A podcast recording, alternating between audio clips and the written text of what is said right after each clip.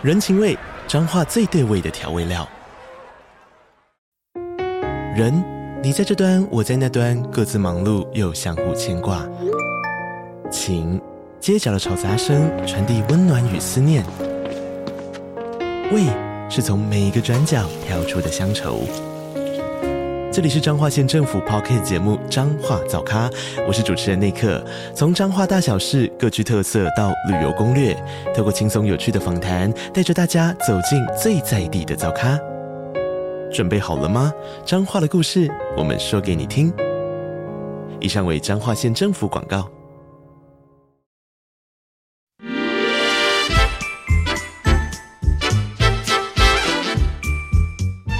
有健康的身体，才有健康的生活。名医安扣专业医师线上听诊，让你与健康零距离。Hello，各位听众朋友，早安！这里是 FM 九八点一九八新闻台。你现在所收听的节目是星期一到星期五早上十一点播出的《名医央叩》，我是主持人药理诗诗。哎呀，越来越接近要放年假了，赶快来邀请我们的好朋友，台北医学大学附设医院临床药学组的组长孙国伦孙药师。诗诗好，各位听众大家早。耶，yeah, 我们的两位药师来跟大家先拜年了，新年快乐！大家新年快乐。是是是，有没有打扫到厌世呢？对，家庭主妇在打扫的时候要记得不要受伤啊，小心小心。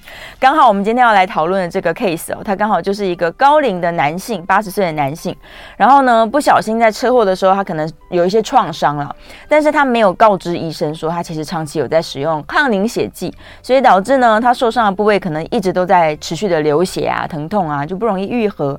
那像这样的状况，我们刚好就来讨论一下，是不是有很多人因为担心可能会有一些血栓。心血管疾病的风险，所以在他的慢性病控制里面呢，他会使用到所谓的抗凝血剂这个药品。OK，那基本上很多人会就是，尤其是一些之前有一些中风病史的啊，嗯、或是有一些心血管疾病病史的一些病人呢。呃，他到后来都会使用所谓的抗凝血剂啊。是那抗凝血剂最主要的目的呢，就是可以预防一些血液的一些凝集。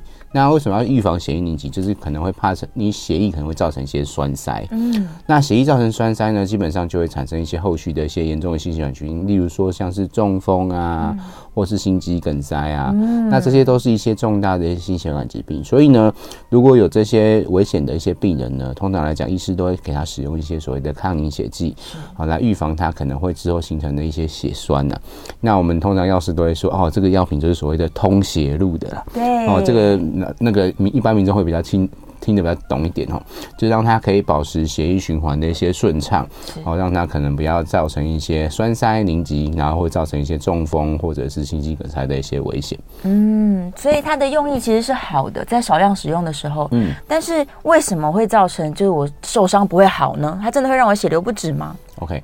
那刚刚我们有提到，就是抗凝血剂的部分，就是要预防所谓的血液凝集。对，那预防血液凝集的部分的话，基基本上，呃，除了你血管内可能会凝集造成一些栓塞之外呢，基本我们自己在做呃受伤的时候，可能会造成一些流血。那其实也是会需要一些呃血小板啊，还有一些血液的一些凝集的功能，让我们的血液可以凝固，然后预防的血液再次。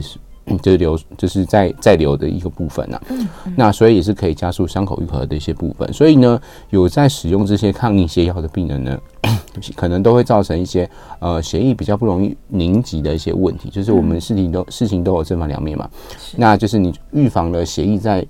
就是血栓内有一些形成，就有可能会造成一些呃外部的一些流血不止的一些状况哦，甚至是有一些病人呢，可能就是可能比较容易造成一些淤青啊，哦撞到之后呢，可能就会造成一些微血管的一些破裂。是，那正常人可能就是一下就不会再出血。那有些他们就是呃有在使用抗凝血剂的病人，就可能会造成一些 皮下的一些出血哦，或者是刷牙的时候呢，可能造成一些牙龈流血的一些问题发生哦。那这些都是在使用抗凝血剂的病人呃可能会产生的。一些副作用是是，他也要小心一些。可是有些人他可能本来就凝血功能比较差一点的，嗯、这样的人再来使用抗凝血剂，是不是要更小心啊？好，那基本上我们有需要使用抗凝血剂的病人，通常刚刚我们提到，嗯、就是他可能过去有一些重大的一些心血管疾病的一些病史，对啊，例如说他有一些心律不整，嗯啊，或者是之前有发生一些栓塞的一些呃风险。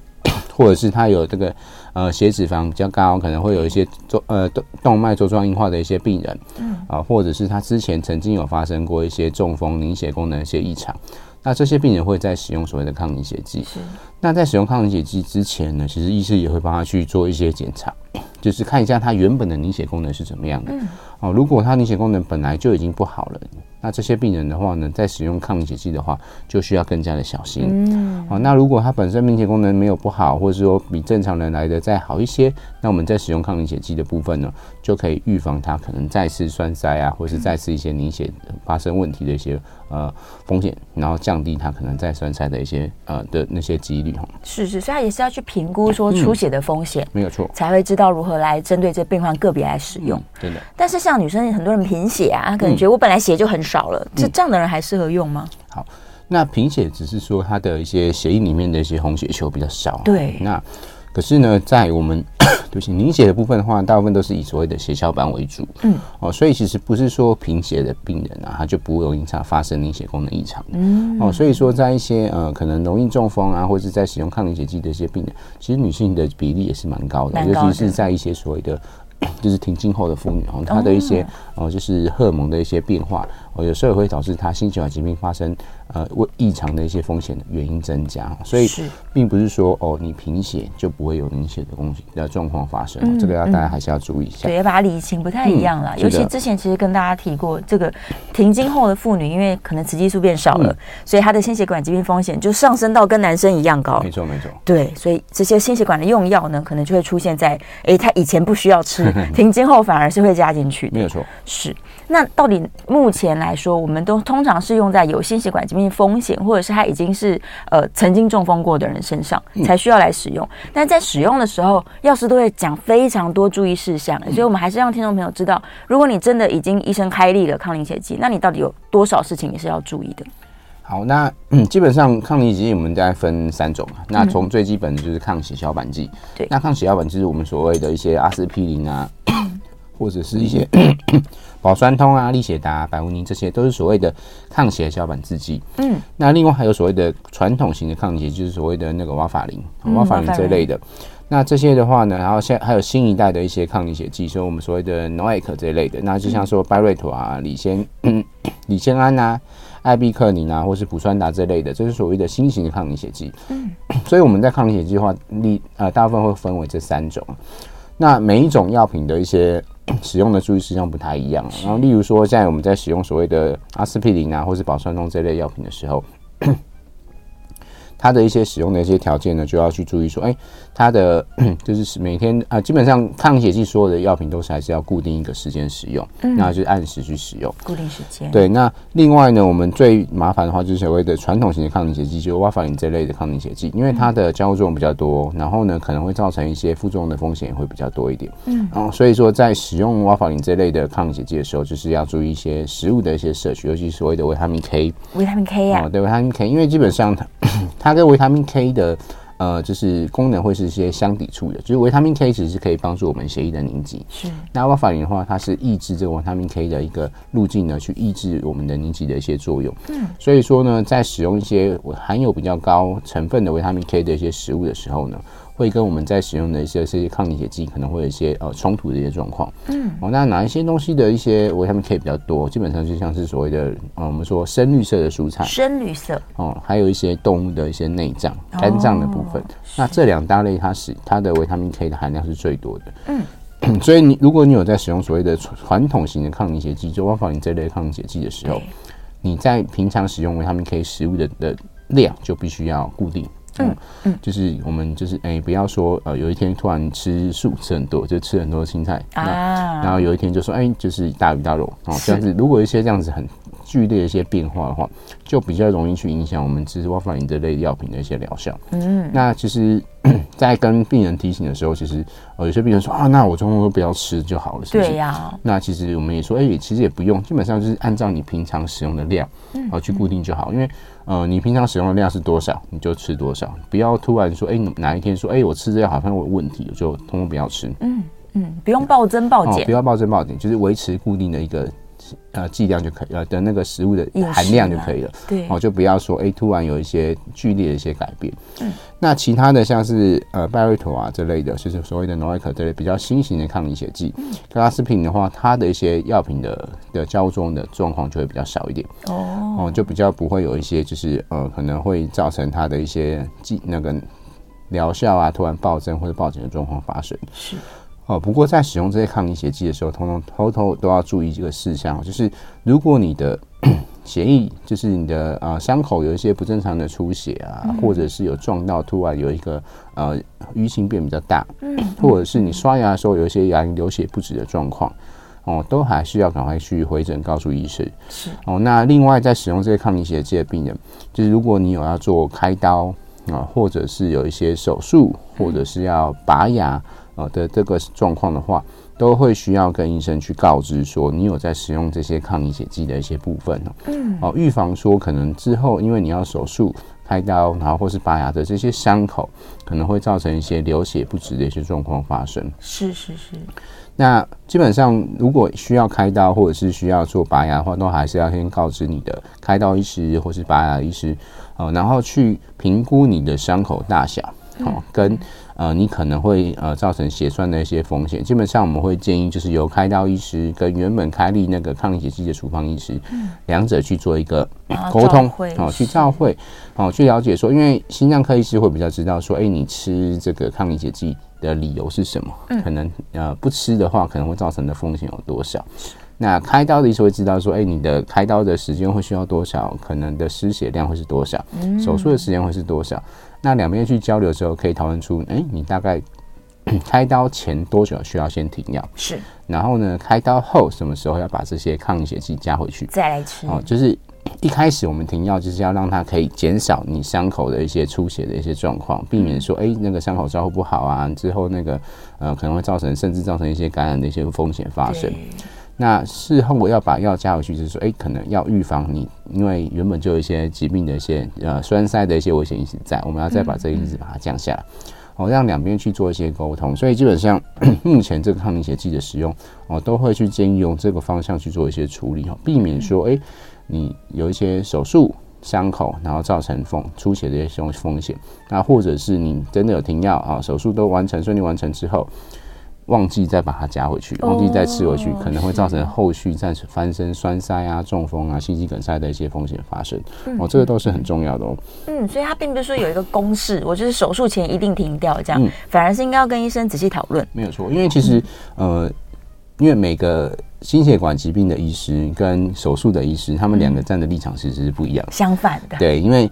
手术医师就怕我那个开刀那个伤口如果不好啊，出血一直在出血啊，他会照顾很麻烦。对。可心血管疾病的医生说啊，那你手术完之后，那个如果又发生栓塞啊，它不是更严重，会更麻烦哦。所以这个会需要两个医师去做一些呃交流啊，或者做一些讨论，依照每个人的病况不同，嗯嗯，来去做一些讨论。因为其实有些人他吃这些抗凝血剂的目的就只是说，哎。它的风险可能是小的，可是还是要吃一下，预防它长期的一些风险发生。嗯，那这这类的人呢，他的 可能就可以停药时间就可以比较长，是哦，比较不会造成说他后续就是哎忘记下回去也会造成一些后续的一些风险发生。嗯，那可是呢，如果是他本身之前就已经有栓塞的，或中风或者心肌梗塞的一些病史存在的这些病人，他会需要把药品加回去的时间就会要。赶快把，就是如果手术的伤口都已经好了，出血都已经减少了，就需要赶快把药品加回去，这样才能够减少他后续可能会发生栓塞的一些风险的发生哦，减少他可能后续的一些呃心肌梗塞、中风的一些情形。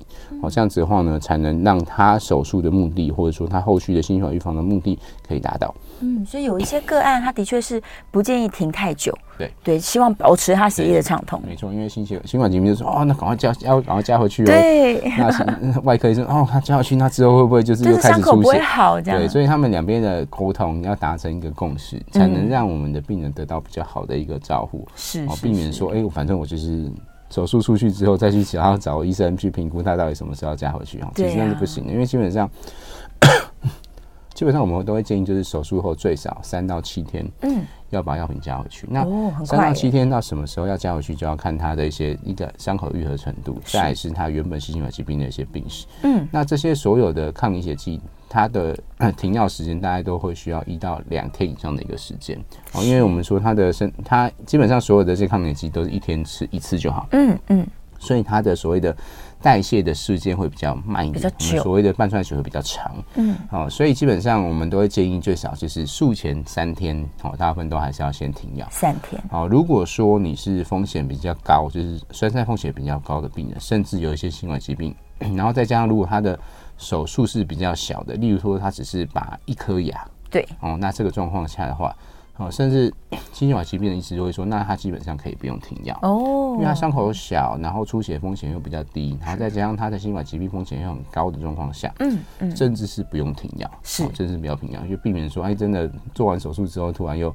呃，栓塞啊，这这麻烦。对呀、啊，嗯，嗯，所以停与不停 真的是个别差很多的，嗯、没有错。对，有的人可以甚至这段时间就不要吃，没错。对，那有的人是完全不要停，然后继续使用它这样。嗯、那如果他其实没有说计划性的去开刀，他真的是不小心受伤了，嗯，然后开始大量出血啊，或是大片的淤青产生，这时候他应该要做的事情是什么？好。那呃，基本上如果我们没有办法预期它可能会造成一些出血的一些呃时间点，嗯、就是说刚刚提到就是突然的受伤，对啊，或者是他可能有一些呃急性的一些疾病需要做处理，甚至开刀的一些状况，嗯、那这时候就是立即 还是要跟你的心血管疾病风险的医师去做一些沟通了。那如果真的要停药的话，就赶快停药。哦，那术后的照护跟他出血的一些呃。状况的话，就去比较严呃严格去控制哈。嗯，嗯，那最怕的是就是说，哎、欸，手术的医师不知道你有去，你要你有吃这些药品，然后呢，那个心血管疾病的医师不知道你有去开刀，或者说做处理。啊、那如果在两方都不知道状况下呢，就可能会造成一些比较严重的后续的一些风险。例如说，哎、欸，忘记停药，让他出血风险很很高。对，就手术的时候一直出血，需要就是做更多一些处理。嗯，那或者是说，哎、欸。那个术后之后忘记把药加回去，是那这样子的状况下，都会造成病人上面的一些风险的一些增加。嗯，没有错。而且有的人他可能手术比较大，需要输血，嗯，那也会增加就是他变化这个凝血因子的变化。嗯、是的，对呀、啊。所以真的是方方面面啦。也许大家有在使用慢性病的药物的时候，你不妨就放个小卡在身上。没错。对啊，这样就算你今天可能来不及说，你还可以拿出来，嗯，马上让对方知道，让医生都知道说啊，你现在身上有在使用哪些药物，嗯。对，才不会像我们这个案例啊，他就是已经就是车祸这么严重了，嗯，然后还就是大出血啊，嗯、造成各种各式各样的问题。那像这个，他一天只要吃，这其实应该是说所有的药品都这样。如果是一天只需要吃一次的药，可是他真的忘忘记吃了，他怎么办呢？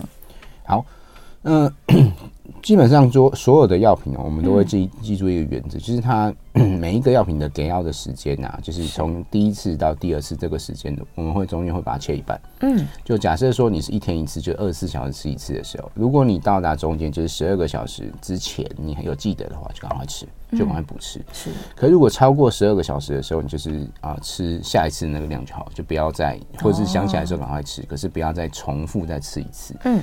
所以基本上我们就把握这个原则就好。就如果说你一天是吃呃两次，就十二小时吃一次的时候，是那你的。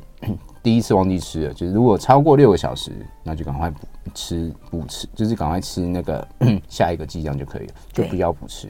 那如果还没有在六个小时之前，就赶快补吃那个剂量，然后下一次的剂量就维持原本的时间点就可以了，就可以了。哦，不要说哎，我、欸、忘记忘记吃，那我下次是不是要吃两倍的剂量？哦，没有，不用，不行不行。哦，除了 一些比较特殊的药品会建议就是要这样子使用之外，其实大部分药品都是哦，就是记得。如果还没有超过，就赶快补吃，下一次维持正常剂量。如果超过一半的时间，就不要再重复吃了，就吃下一次的这样就可以了。嗯，抗凝血剂如果真的吃到太过量，它是真的会有出血风险的。没有错，没错，就是我们刚刚提到，就是。有一些人他就是会有一些呃，例如说就是刷牙的时候牙龈就开始流血，对，然后每每次就是刷完牙之后就变成所谓的血盆大口，哇，然后就出血就会比较多。是，那甚至说有一些不小心的一些碰撞，造成一些呃皮下出血的一些淤血的风险，就是会看到一大片的淤血。对，哦，那这基本上这个是他的一些凝血状况的一些异常。嗯，那更严重的话，就是他可能会有一些小伤口之后伤口流血不止。对啊，如果再加上他有一些慢性病，例如说像是一些糖尿病、啊、糖尿病啊，或者是一些高血压的一些病人的时候，尤其是糖尿病的病人，他的周边的一些神经就比较。那个感知又比较不好，状况下不会痛哦，然后就会造成他的一些伤口，哎，有伤口，他的神经感知不好，造成他不会痛，嗯，然后再加上他有在使用抗凝血剂，然后就会造成血流不止的状况发生，嗯，哦，那这个时候都会造成一些病人一些疾病的一些变化跟一些风险存在。对对，真的是要小小心谨慎。可是有时候病人就想说，哎，我医生开了这个药给我，然后药师又跟我讲了一大堆，那为什么要开一个这么讨厌的东西？我可不可以不要用抗凝血剂？好。那基本上，我们对于抗凝血剂这个东西，其实就是呃，叫药师的观点，就是有点类似所谓的又爱又恨。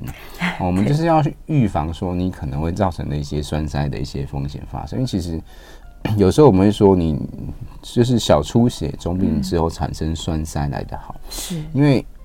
如果你的血液在血管里面产产生的所谓的栓塞，嗯，然后要么就是所谓的可能会流到流到心脏，塞到心脏变成所谓的心肌梗塞，是，或者是卡在脑部的血管中，造成所谓的中风，嗯，那其实这个两个都是很严重的一个事情，非常严重，所以 有时候我们甚至说在。调整这些所谓的抗凝血剂的剂量的时候，都会跟病人提醒说：“你不要害怕，说可能会造成这些出血的这些风险，因为如果真的产生这个所谓的 心肌梗塞或者是中风啊，这个后续的一些问题或者后续的照顾是更加麻烦的。对呀、啊，所以我们都会跟病人说，就是还是要乖乖吃药，还是按时服药。就是小出血呢，总比之后要开刀流大出血来的好啊，是这么想没有错。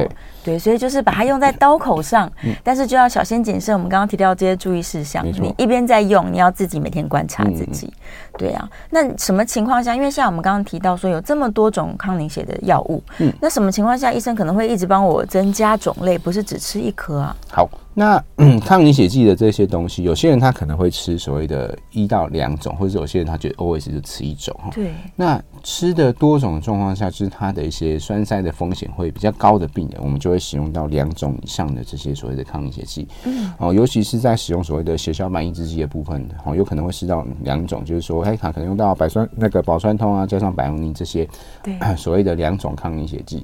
那这个大部分都是在就是有一些比较 那个栓塞风险比较高的高的，哦，例如说他之前已经先做过所谓的心那个。那个气球扩张术，嗯，啊，就是他之前已经有呃做过心脏绕道啊，或者是他之前已经有做过所谓的瓣膜的置换，是。的这些病人。那这些病人对，那高些这些高风险族群的话，有可能就是说我们会先并用两种以上的一些抗凝血剂，大家先必用个半年，是，然后之后才把药量慢慢的降低。啊，也是有机会越用越少的啦，没错，对啊，或者是呃，我们有一些癌症的病人也会在使用这些所谓的抗凝血剂，因为癌症的话，我们知道说它就是一些比较。呃，小的一些就是癌症的细胞，它有可能会随着血流跑来跑去，没错。那这些就还是有可能会造成，然后或者是这些癌症病人之前已经用过所谓的化学治疗，就是把这些癌细胞杀死之后，嗯、那还是会有一些就是所谓的微小细胞的一些破片可能在血液里面流动。是。那有一些研究会发现说，这一类的病人，就是癌症病人在使用这些呃化学治疗之后，它产生后续栓塞的风险也是比较高的啊。所以有些病人说，哎、欸，其实我没有心血管疾病啊，为什么我要用这些抗凝血剂？对。那基本上他可能之前有一些癌症的一些治疗，嗯，哦，造成他可能后续的一些栓塞风险比较高，那我们就会用比较低剂量的这些抗凝血剂来给病人使用，嗯，避免他后续可能会产生一些栓塞的一些呃状况发生。原来如此，好，我们稍微休息一下，广告之后回来继续来聊聊如何呢保护我们的心血管系统，嗯。欢迎回到 FM 九八点一九八新闻台，你现在所收听的节目是《名医安扣》，我是主持人药理诗诗。我们再次欢迎台北医学大学附设医院临床药学组的组长孙国伦孙药师。好，各位听众大家好。好，回来了，刚好就是年前要警告一下，过年大鱼大肉，不就心血管疾病风险又上升吗？对啊，如果是。在在边缘的人，对大家还是小心一点，是每年过完年去看医生，医生说啊，糟糕了，你这个药要加重了，那个数值又超标啦，对，全部 标起来。什么样的状况之下，有可能医生会提出警告？例如血压没控制好，嗯，血糖没控制好，还是高血脂，啊，那基本上呢，就是呃，所有的慢性病都是这样子啊，就是可能呃年后 大家就是年节放松的太严，就是太多了，是。哦，就是年假放的松了，然后在家里也放的松，嗯，然后饮食管控也放的松，然后就会导致可能一些数值啊，就是在年后呢看到那个数值变化啊，可能控制不好啦，不漂亮，对，然后就会开始被医生说啊，那个过年吃太多，对不对？看你的数字就知道。好，那这些部分的话，基本上都还是会需要所谓的慢性病，都还是会需要做长期的一些控制。控制啊。那基本上就是偶尔的一些呃 那个大鱼道，其实是不会立即影响到后续的一些心血管疾病的一些风险。嗯。不过还是要有一些节制的一些部分。所以我们还是会提醒病人，就是呃该吃的药还是要吃啊。然后呢，就是。呃，该休息还是要休息哈，不过该做的一些运动跟该做的一些饮食控制，还是要特别去注意，对，哦，避免说年后可能会产生一些就是呃数字太飙升啊，甚至要加药这样的状况发生。嗯，尤其最近真的大家什么尾牙啊、春酒啊，嗯，然后这样过年全家又要出游嘛，对，等于是这一两个月。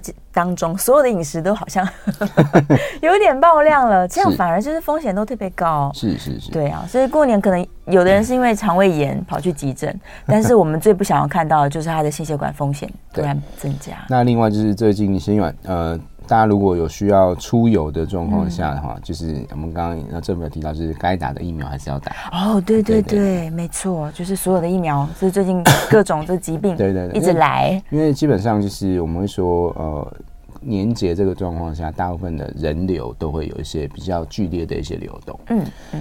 那在人流流动的状况下呢，就是会有比较多的一些疾病，尤其是传播疾病的话，会被就是会带来带去的状况发生。所以，我们都会跟呃有出国计划的那个朋友的民众的话，还是会建议说，呃，就是新的那个那个 COVID-19 的疫苗，还是会去先去试打，会比较保险一点。嗯，新的版本。对，在台湾可能没有那么的明显啊，不过就是国外还是有比较多的一些状况发生哦，所以还是会建议，就是如果要出国的民众。就是在出国前的一到两个礼拜，是还是先去注射疫苗会比较保险一点，避免说，哎、欸，呃，出国之后感染之后可能会造成他呃可能旅游的性质啊，或是后续都会造成一些影响，哦，就像就是会影响到你呃开心旅游的一些呃那个心情啊。对呀、啊，哎、欸，趁机问一下，因为之前的 疫苗大家都很担心什么打了血栓风险增加啊，嗯、然后心血管疾病啊、心肌炎啊等等，那这个新的版本的它有比较好吗？呃，基本上新的一些疫苗，呃，应该说 COVID-19 疫苗在目到目前为止，它的一些研发的状况都比较稳定。是，所以目前现在那个 Novavax 啊，跟现在的这个莫德纳这两种药疫苗，其实，嗯，呃，对比一开始的话，它的心血管疾病的风险其实是没有那么高的。嗯，所以其实如果你本身有心血管疾病的一些病人，还是可以请医师评估您的状况之后再去做施打。嗯，那理论上来讲，它其实就是。呃，我有没有讲啊？它是等于是一个病毒码的一个呃更新啊。哦，因为其实现在流行的一些疫苗的一些风险，呃 的品种又不太一样，又改了。对，所以才会说，哎，之前打很多剂啊，那我是不是这次就不用打？那其实就是跟一个所谓的那个病毒码更新的状况一样，因为其实现在外面流行的一些病毒码跟我们之前打其实又不太一样，不同了。啊，所以还是会建议说，如果出国计划或是有一些要那个做呃出远游的一些民众呢，还是会建议就是如果能够施打的话，还是先施打为主。嗯，那其实现在那个 COVID 的疫苗其实也变成跟流感疫苗一样，就是其实也不需要挂所谓的特别门诊。哦，不用了。哦，就直接去就是一般的一些医院啊或是诊所直接说我要打疫苗。那医院的部分的话，甚至也可以是在就是跟流感一样，就是在一般的门诊。就是说，跟医生说你想要施打，然后也可以直接做帮你做开立施打一个动作，嗯，我也不用 特别去挂，跟人家抢想挂什么门诊。对呀，那我可以一次左手打 COVID，右手打流感的疫苗吗？好，那基本上目前来讲哦，COVID 的疫苗还是不建议跟其他疫苗一起施打，对，还是会不建议一起混打，因为目前没有太多的一些相关数据告诉你说，哎。可能混打会有什么影响？是。那我们比较害怕的是，就是如果你打疫苗之后有一些所谓的不良反应，对，哦，比较难以去评估说到底是哪一个疫苗所造成的。尤其像 COVID 疫苗的部分的话，都还是属于呃比较新的一个疫苗的一个品种了。虽然说它已经两研发了两三年了，不过还是跟流感比起来，还是还是比较年轻一点。对对，嗯，没错没错。好，回到继续关心大家这个心血管的健康哦，他们一定会问说，那我有没有办法用食疗的方式来降低我这个可能血栓的风险呢？嗯。好，那呃，我们在使用抗凝血剂的病人呢、啊，我们在 还是会跟病人提醒说，如果你有在吃一些食可能会呃影响凝血风险的一些食物的话，还是要比较小心一点。嗯、例如说，像是一些呃中药的一些人参当归，就是有一些活血的、活血类的，对活血类的当归啊，就是说你诶、欸、被那个。像女生有时候会跟你讲说，那个月经来的时候不能吃的那些中药，对，就是所谓活血的。那这些所谓的活血的中药啊，或者是一些呃，就是在呃 食物里面的一些香菇，哦，就是有一些蕈状类的这些蕈蕈类的这些食物，蕈菇类的食物，呃，它都是可能会就是 就是减少凝血，就会增加血液流畅风险的啊的一个程度的一些食物，或者是所谓的中药的一些食材。那不过目前来讲，就是你说我可以不要吃抗凝血剂，我只吃这些食物或者中药就好。其实啊，没有目目前没有办法告诉你说他要吃多少的量，嗯，哦，才可以达到说哎可以预防凝血的一些风险的一些程度。哦，所以目前来讲还是不建议，就是只吃所谓的食物啊，或者是只吃中药这些食材啊，嗯，来去做这些所谓的预防凝血的一些呃作用。是，第一个是你没有办法去掌握它，就是这些食物里面的有效成分的含量是多少，嗯，你也不知道应该要吃多少。没错。那另外的话呢，就是你吃多吃少，到底对你造成什么样的影响，其实你也不知道哈。所以基本上目前还是不建议用食疗的方式来做一些处理。一定会问说，那市面上这么多同汇楼的东西，我要不要吃点红曲，吃点鱼油，然后再吃一点这个活血化瘀的，我是不是就不用吃药了？呃。基本上，我们所谓市面上的这些所谓的那个促进血液循环的药品啊，不管是像是那个什么阿玛阿丽呢，啊，或者是那个什么鱼油啊，对啊，这些都还是会有是所谓的预防凝血的一个效果。那刚刚我们提到就是说，只不过这些东西都还是属于食品级。食品，对。那食品级的意思就是说，它有一部分的疗效，可是它的疗效并不会比药品来的好。嗯。那我们会建议说，就是如果你有在使用这些抗凝血剂的一些病人，对，那如果你还要再加上这些可能可以帮助你血液循环的食物的时候，还是要跟医生做一些讨论。嗯，好，因为 毕竟帮你开药的医师他会比较清楚说你自身的一个状况到底适不适合这样子吃。如果你的一些栓塞的风险很低，就是你从来没有栓塞过，你只是血脂肪比较高，嗯，那可能会有一些。怕怕的说，哎、欸，我怕我自己会有心血管疾病或者是栓塞的一些风险。这些病人的话，就是医生说啊，那你不吃这些抗凝血剂的话，可以，那你就用就是补充这些健康食品没有问题。是。可是如果你之前就已经有 栓塞过，就是有些中风过啦、心肌梗塞过啦，甚至你就已经在吃不到呃一种以上的一些抗凝血剂的时候，你在 使用这些所谓的食物的或者是说食品级的一些。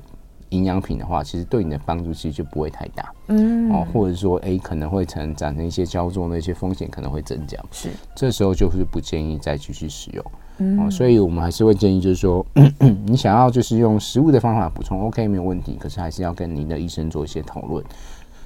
到底该不该吃？到底要吃多少？对，那这个部分的话，医生会比较清楚您的状况，然后这时候才能帮你做一些呃后续的一些建议跟一些改善。嗯，也可以才帮他做追踪吧。对对呀，啊，有很多人可能他就是买了大家邻居说超级厉害，然后如何如何可以改善身体的东西，要不敢跟医生讲。对对，不敢讲反而是风险增加。没有错，就是或者说会听那个。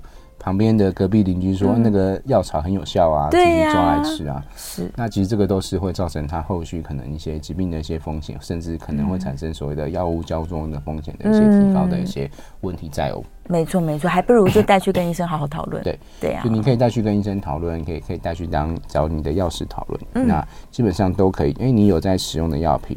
然后你有在使用的一些保健食品或是营养品，嗯，哦，然后不管你看得懂看不懂啊，因为其实有一些保健食品是从那个 那个隔壁的或者你的孙子很有心的去那个外国买回来，上面全部都是英文的那种，哦，最怕都是写日文的了，啊，日文的，对，英文还看得懂，是。日文的更需要翻译机，对，我们就是。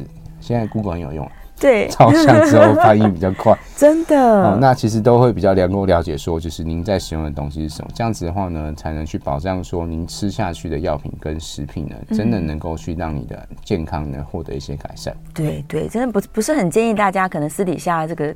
听一听朋友说，大家都是好心分享啦，但是有可能会影响到你的药物治疗，尤其是我们今天提到这个抗凝血剂，它的使用是要更精准、更小心的。对呀、啊，好啦，我们准备要进广告啦，休息一下，广告之后回来呢，哎，来关心一下大家过年期间到底要怎么样好好的运用药物，或者是运用食物来保持我身体的健康哦。欢迎回到 FM 九八点一九八新闻台，你现在所收听的节目是《名医央叩》，我是主持人药理诗诗。我们再次欢迎台北医学大学附设医院临床药学组的组长孙国伦孙药师。各位听众，大家好。好，回来，我们今天其实聊了非常多关于这个抗凝血剂的使用的注意事项。嗯，我想应该是蛮详细的，再深就要讲到机转了，就应该不用了。听众朋友不用知道，就是再往下走。但是有一个问题，我觉得挺重要的。假如本来就有在使用慢性病的药物的这些人，嗯、过年期间想要出国啊、出去旅行啊，他的慢性病的药是一定要带着的。对对，但除了这个之外，就是不能停的药我继续吃。除此之外，是不是也要准备一些额外的备用药品？好。那基本上，不管是出国旅游还是去啊、呃，就是反正就是去旅游啦，我们都还是会吸，然后会会会请民众会携带一些就是居家常备用药。对，好，那 居家常备用药哪些？基本上还是要看个人而定的，因为有些人就是、嗯、呃会像我自己的话，比较常带的话，就像是止痛药啊、止痛药、止泻药啊、止泻啊、晕车药啊，对，还有所谓的抗过敏药。抗过没有啊，基本上因为你去其他地方旅游，基本呃就是会品尝各地的美食。对，那品尝各地美食的时候呢，就有可能会产生所谓的过敏。过敏风险，或者是肚子不舒服、拉肚子的一些问题。哦，那这些症状治疗上面都会需要一些啊备用药品的部分。嗯，那另外呢，就是你出去玩嘛，总是有时候很开心啊，然后或者是那个受到一些一点风寒，风寒来了，那这些所谓的止痛药啊，或者是头痛药啊，还是会需要使用到。是啊，所以基本上我们都还是会以这些携带为主。那另外就是，如果你有在旅游时候会坐车啊、坐船晕车药、晕船药就是会带着。嗯，那还是要看各自的一些啊。每一个人他的一些习惯而定。有些人说啊，我出去都好好的啊，我吃的就是不会拉肚子，我那个肠胃很勇健啊，怎么吃都没差啊。他其实就可以可以不用带一些所谓的对止泻药那些东西。嗯嗯。那有些人就说，哎，我是要去吃海鲜大餐啊，对，然后就还是会带个过敏药，过敏药这样的话会比较好。然后或者是那个如果吃到不新鲜海鲜会拉肚子，或者是吃止泻药，是是，那就是还是要看个人的一些常备的用药或是习惯用药而定。对一些基本的药品啦，但是可能大家就是喜欢去药妆店，他就会买什么综合的胃肠药，嗯，或者是综合的感冒药。这其实，在我来说，我没有那么喜欢综合耶。对对呀，呃，综合的意思就是说我吃一个，就是所有的一些症状都可以有一些改善，有一些帮助这样子。那再来一些就是呃比较你不清楚自己的状况，或者说哎我好像有一点感冒或者有点咳嗽，那吃这些过重的感冒都是都没有问题。对。那可是呢，基本上 以药师的观点而定来讲，像我们自己是药师的话，我们就会说，哎、嗯。我自己症状是什么，我就只吃那个症状药品，因为你吃的药品的种类越多啊，其实可能会造成的副作用的风险就会越高。没错。哦，例如说，哎，你只是一个小咳嗽或小头痛，那你吃的这种感冒药，可能里面含有一些就是那个鼻塞、流鼻水的药品，嗯，哦，或是然后就可能会造成一些嗜睡的副作用发生。你可能本身没有吃这样子的一个药物的的时候，对。那可是如果您不了解，就是反正我讲说就携带方便而言，就是为主的话，那你就是可以还是可以携带这种感冒，没有。说不行，是啊，不过还是要依照您本身的一些状况做一些改变跟一些调整。那呃，尤其是这些您常被携带出去的药品，要是您之前已经有使用过的，嗯，然后就是使用上面比较不会有一些副作用发生的，会比较呃，会建议这样子啊，因为毕竟说我们出去的时候还是会。你希望能够可以开心的旅游为主。对。那如果真的遇到这些状况，你吃药品分，如果还是又产生副作用的话，其实心情会更加的不好。没错，没错。而且啊，刚刚这个孙老师有提到一个很重要的重点，是你使用过的，你确定你身体用它没有问题。嗯。因为很多人可能想说，我就去日本啊，这个药妆店这么方便，我随便买一个综合的。嗯。可是万一里面有刚好你会药物过敏的成分。怎么办？是，对，又看不懂，又看不懂，对。对，所以大重点就是你在台湾你已经用过了，然后你很确定这东西是安全。就是是有没有不能说安全啊？应该说所有药品基本上都还是它一个有它的风险，安全程度存在。不过应该说我们药品使用上会说，哎，是适合你的，适合自己的。对，因为不不同同样的成分，不同的人使用的时候，有可能会产生不一样的一些副作用发生。嗯，那我们还是会希望说，你带出去的这些 常规用药的话。还是自己已经用过的，用过的。啊，会比较好一点哈，避免说，哎、嗯，吃这真的吃了之后产生什么问题之后，尤其你是在旅游状况下，嗯嗯、呃，要找一些医院啊，或者说找医生又不太容易，这样甚至会去破坏你旅游的一些性质，嗯，哦，这样子的话呢，就得不偿失了。对呀、啊，而且国外就诊其实比较比较贵，也比较不方便，真的。对，虽然说听说这个健保是可以帮忙我们 cover 一些部分了，对，或者是他自己本身医疗保险，但我们还是希望尽量不要。真的就是这些东西是 让你可以有一些 backup 的一些的部分啊。当然，我们都不希望旅游的时候用到这些东西。对，我们都希望能够可以开心的旅游，可以开心的回家。嗯，所以家庭的常备药带着。对，还是带，就是你之前用过家庭常备药，适合你的就是把它携带着为主。嗯嗯。那如果有一些慢性病的一些病人，在携带这些药物的时候，也可以就是把你的药带一起带着。嗯。哦，因为。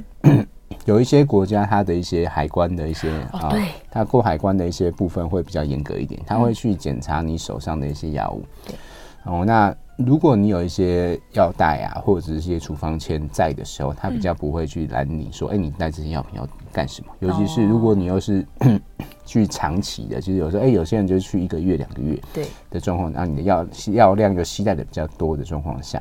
哦，就会先比较去注意这些东西发生，就是海关的部分的话，因为他也看不懂药，对，所以说如果你有一些处方签或者是药袋存在，他就会知道说，哦，这个是开给你的，嗯，那他就比较不会去做一些查扣啊，或是一些过问的一些部分，对，那像是开立，对对，像我们之前也有遇过病人，就是携带一些就是药水出去啊，嗯。就是像那个我们所谓的甘草止咳水哦，糟糕了啊！对，因为它甘草止咳水，它里面有一些就是那个所谓我们说可待因或者鸦片丁的一些成分存在。那在一些国家的话，它是属于所谓的呃禁用药品，哦，它可能会有一些问题，所以海关就会问的比较多。嗯，那这时候就会需要哎、欸，你药袋，因为有些人那药水很重啊，药袋又不想带啊，他就之后就被查扣。那那如果你有药袋的话，就可以比较能够明确知道说，哦，他这个药品是只只给我用，我不是要拿去做贩售图利，嗯，啊的部分。这样的话呢，对于就是您的一个呃旅游的部分的话呢，会比较顺利这样子。对啊，是自用的嘛，对，就是你还是要证明说这是我要自用的，然后我为什么需要使用这些药？是的。哎，那所以我的家庭常备药，我是不是最好也去，例如加一颗，嗯，请医生帮我开一开，然后这样我也可以有一张这个处方签。呃，基本上 就是如果你带的药量会比较多的话，还是会建议就是要一些处方签的一些呃附的附一些处方签啊，这样子的话就是在过海关的时候，他会比较知道说哦，这东西是要干嘛的，然后是给你用的。那如果你携带的药量是比较少的，或者说你本身就有一些药品的外观的一些药盒存在，就是它有一些。呃，例如说访单啊，或者是说明说它这是要干嘛的，嗯嗯，这样子的话呢，海关也会比较知道说，哦，这个东西是可以用的，或者说它已经是合法上市的东西，对，这样的话比较不会造成后续的一些问题发生了。嗯，所以带出国其实基本上我有处方签在身上。呃，外国的这个海关 也比较不会刁难我，没错。对，然后带回国的时候，我还是要提醒大家，好多人这出国回来就是整个行李箱都是药妆店的药物这样。对，对，但是好像里面可能有一些东西，台湾不一定可以进来耶，万一被抽抽查查到会出问题。对，那基本上台湾目前的海关目前还是会规定说，就是你要携带的。那个国外的药物的话，是以自用为主，对，就只能自用。所以你携带量如果啊，什么说那个夸张很多，然后例如说有些人去日本，就是日本药妆店扫货，说啊，我妈叫我买多少，隔壁的阿姨叫我买多少，买一大堆回来，那个就会被海关查扣。因为目前的携带的方式就是只能以自用为主。嗯，你要去提，如果你真的药量这个携带很多，你说啊，我要给隔壁阿嬷的，或者说我要给我妈妈的，不行。他会怀疑你是买回来卖的，买来卖，对对，因为台湾的药品贩售，其实目前的话还是会有一些管制的，嗯，我其实是不可以贩卖药，除非你有一些药商的一些证照，不然的话其实是不可以贩卖药品的，是是哦，所以基本上 我们还是说，哎，能够携带自己使用的药量就好了，嗯，哦，不要弄太，不要带太多回来，因为带多回来，其实海关那边也没有办法放心。对呀，少量还可以，这大量就一定会把你当成是商品了。对，然后另外就是，其实国外的一些药妆店的药物的。一些成分呢，还是要去了解一下，就是适不适合自己。因为有时候像是日文的那日本的部分，就是他们的药妆店其实非常多，然后有些成分基本上上面都是日文，对，全部都写日文，其实你看不出来，你也看不懂它是什么东西。那加上如果你本身又是一个比较容易造成药物过敏的一些人，因为有些人我看过，有些人就是吃那个所谓的最简单的普拿疼，他都会过敏。哦，那如果是这些比较容易过敏的这些病人状况下。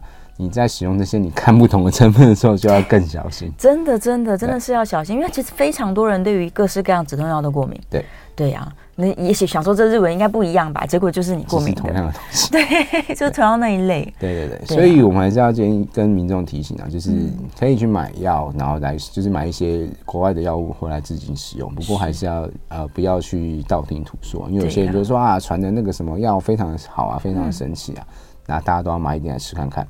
啊，其实那个就没有什么必要了。对呀、啊，不见得适合自己了，而且吃越多的药，对身体都是负担。没错，对，我们都一直说这个药要用在刀口上，就是。医生都帮你斤斤计较了，那你就不要就是出国回来这么大方，对，对，就是乱吃乱吃，我觉得有可能会造成更多健康风险。是的，对呀、啊。好啦，我们今天在节目中呢，我们从这个抗凝血剂的使用，让大家了解到说有非常多的注意事项。那我们在这个心血管疾病的患者身上，不管你是低风险还是高风险的人呢、哦，真的都是要。小心再小心，然后我们又延伸到说呢，如果你需要进行一些食疗的时候，记得务必务必要跟医生去做讨论。是的，对，因为真的每个人的体质不不一样，嗯，对你也不能说我用食品来取代药品正规治疗了，没错。对，最后的最后剩下几秒钟，还是要祝大家新年快乐。真的，新让呃祝大家就是可以这个龙年呢，大家都。龙花仔，对，都可以在龙年，我们都飞高高，就是像龙一样腾云驾雾哦。是的，但是过年期间还是要保健康啦。没错，对，希望不要这因为过年大吃大喝，也造成身体负担。健康才是自己最重要的财富。真的，真的。好了，我们再次谢谢孙药师，我们下次节目见喽，嗯，谢谢，拜拜。拜拜。